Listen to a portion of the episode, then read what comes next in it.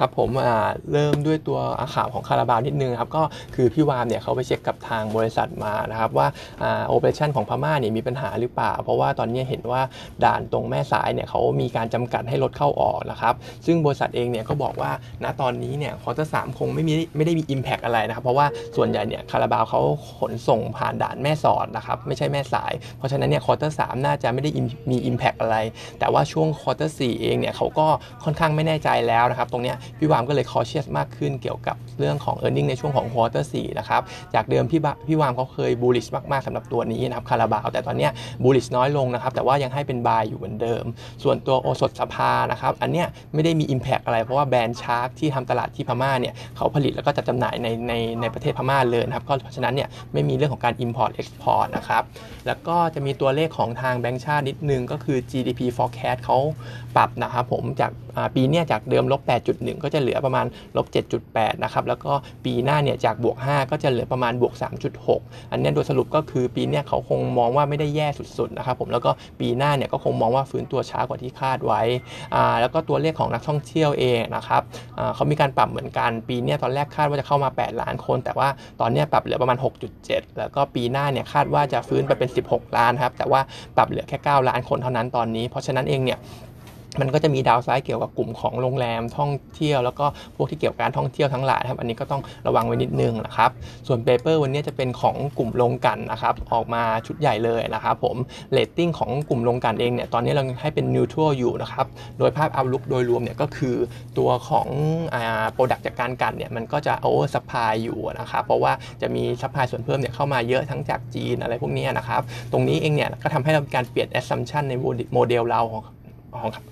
มีการเปลี่ยน assumption ในโมเดลของเรานะครับผมเราก็มีการ cut spread ตัวของดีเซลลงในช่วงของปี 2020ถึง22 นะครับ ตัวดีเซลเนี่ย cut ลงประมาณ 2 เหรียญนะครับ ก็จะเหลือประมาณ 6.1 ถึง 10 เหรียญนะครับ แก๊สโซลีนเนี่ยคัดลงประมาณ 1.5 เหรียญ เหลือประมาณ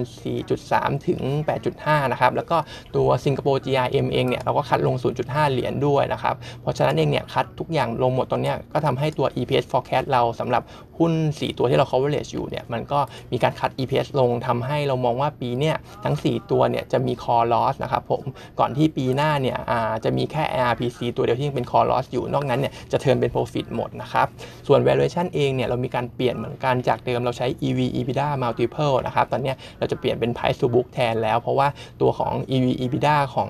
โรงกันเองเนี่ยตอนนี้มันต่ำมากนะครับมันก็เหมือนจะไม่สะท้อน valuation เท่าไหร่ พอใช้ price to book นะครับแต่ละตัวออกมาเนี่ยก็ถือว่า valuation ค่อนข้างถูกอยู่นะครับ แต่ว่ามันก็สอดคล้อง justify กับเรื่องของตอนนี้โรงกันมันอยู่ในดาวไซเคิลด้วย แล้วก็ ROE ค่อนข้างต่ำด้วยนะครับ ซึ่งมองว่า Catalyst เนี่ยน่าจะไม่ค่อยมีเท่าไหร่ฟื้นตัวได้ยากนะครับ เพราะว่า GRM เนี่ยจะแย่อยู่นะครับ ส่วนประเด็นรายตัวนะครับไฮไลท์ก็คือ SPRC เนี่ยจะเป็น top pick ของเรานะครับ เพราะว่ามองว่า GRM เนี่ยดีที่สุดนะครับ แล้วก็ตอนนี้เขามีการ boost ตัวแก๊สโซลีนเพิ่มขึ้นมานะครับ เพราะที่ผ่านมาเนี่ย spread ของแก๊สโซลีนเนี่ยมัน outperform ตัวอื่นนะครับ ตัว Jet Fuel เองเนี่ยตอนนี้เขา cut เป็นศูนย์แล้วด้วยก็ถือว่าทำตรงนี้ได้ค่อนข้างดีนะครับ แล้วก็ EPS เนี่ยมีการ cut จาก assumption ที่ว่าไปนะครับ ผมก็ price to book ที่ออกมาเนี่ยอยู่ที่ประมาณ 1.1 เท่านะครับ target price 6.8 บาท จากเดิม 7 บาทครับ อันนี้ก็เป็น top pick ให้เป็น buy นะครับ แต่ว่า SPRC เนี่ยจะมีเรื่อง concern นิดนึงก็คือเรื่องของ dividend นะครับที่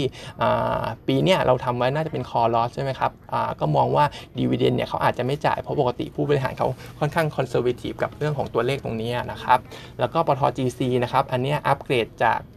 จาก จะขายเป็นถือนะครับ GC จะมีปัญหาเรื่อง very low very low sulfur fuel oil ของเขาที่ spread ต่ำลงมามากนะครับผมแต่ว่าตัว GC เนี่ยโดยรวมโรงกลั่นแย่ แต่ว่าจะถูก support โดยตัว olefin มา olefin business ของเขาครับซึ่งไอตัว margin ของ olefin เนี่ยตอนนี้มันฟื้นขึ้นมาเรื่อยๆครับตอนนี้น่าจะอยู่ที่ประมาณ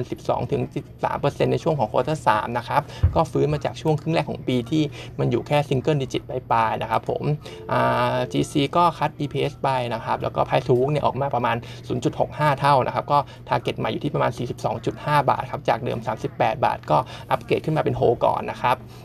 แล้วก็ TOP นะครับผมตัวนี้ก็อัปเกรดเหมือนกันจากขายเป็นโฮนะครับ TOP เนี่ยนอกจากตัวของ GRM ของเขาที่น่าจะออกมาไม่ได้ดีมากแล้วเนี่ยก็จะมีเรื่องของ CAPEX ที่ค่อนข้างสูงด้วยนะครับผมเพราะว่าตอนนี้เขาก็ลงลงทุนสร้าง unit ใหม่อยู่อันนึงนะครับซึ่ง TOP เองเนี่ยเราน่าจะเห็นตัวฟรีแค h โฟของเขาเนี่ยติดลบหลักประมาณหมื่นกว่าล้านในช่วงของปี 2020-22 ด้วยนะครับผมอันเนี้ยก็จะทำให้ gearing ของเขาเนี่ยดูสูงขึ้นนะครับผมแล้วก็น่าจะทำให้เขาเนี่ยลำบากในการจ่าย dividend ที่จะ maintain payout ratio ระดับเดิมด้วยนะครับก็ cut EPS ไปนะครับ ตัว Price to Book ออกมาก็ประมาณ 0.7 เท่านะครับ Target ใหม่อยู่ที่ประมาณ 3. 38.7 บาทนะครับจากเดิม 40 บาทนะครับก็อัปเกรดนะครับจากขายเป็นถือ ส่วนตัวสุดท้ายเนี่ยตัวนี้ไม่ชอบเลยนะครับ IRPC ตัวนี้เรา downgrade ด้วยนะครับจากโฮเป็นขายนะครับก็ IRPC เองเนี่ย 2019 เห็นคอ loss 2020-21 เราก็ทำเป็นคอ loss เหมือนกันนะครับซึ่งตัว GIM ของเขาเองเนี่ยมันไม่ break even นะครับผมสำหรับ IRPC แล้วก็มองว่าไอ้ช่วงช่วง 2 อาทิตย์ที่แล้วเนี่ยที่เขามีไฟไหม้ไป unit หนึ่งนึงมีมีมีไฟไหม้ไป unit หนึ่งนะครับผมก็ทำให้ตรงเนี้ย utilization rate ของเขาเนี่ยต่ำลง แล้วก็ production ของแก๊สโซลีน PEPP เนี่ยมันต่ำลงตามไปด้วยนะครับ แล้วก็อีกปัญหาของ ARBC ก็คือเรื่องของ operating expense ของเขาเนี่ยค่อนข้างสูงนะครับ พนักงานเขาเยอะมากนะครับผม แล้วก็โรงกลั่นของเขาเนี่ย efficiency เนี่ยต่ำกว่าก็ต่ำกว่า peers ด้วยนะครับ price to book ที่ทำออกมาเนี่ยเราทำประมาณ 0.6 เท่านะครับ ก็ target price เนี่ยปรับลงมาจาก 2.5 เหลือแค่ 2 บาทเท่านั้นก็เลยดาวเกรดลงมาเป็นขายนะครับ ตัว RBC เองเนี่ยก็เป็นไปได้ที่จะไม่จ่ายปันผลด้วยนะครับ เพราะว่า GRM มันก็ไม่เบรกอีเวนต์นะครับผมแล้วก็เห็นคอ net loss 2-3ปีติดกันนะครับ วันนี้ก็มีเท่านี้ครับ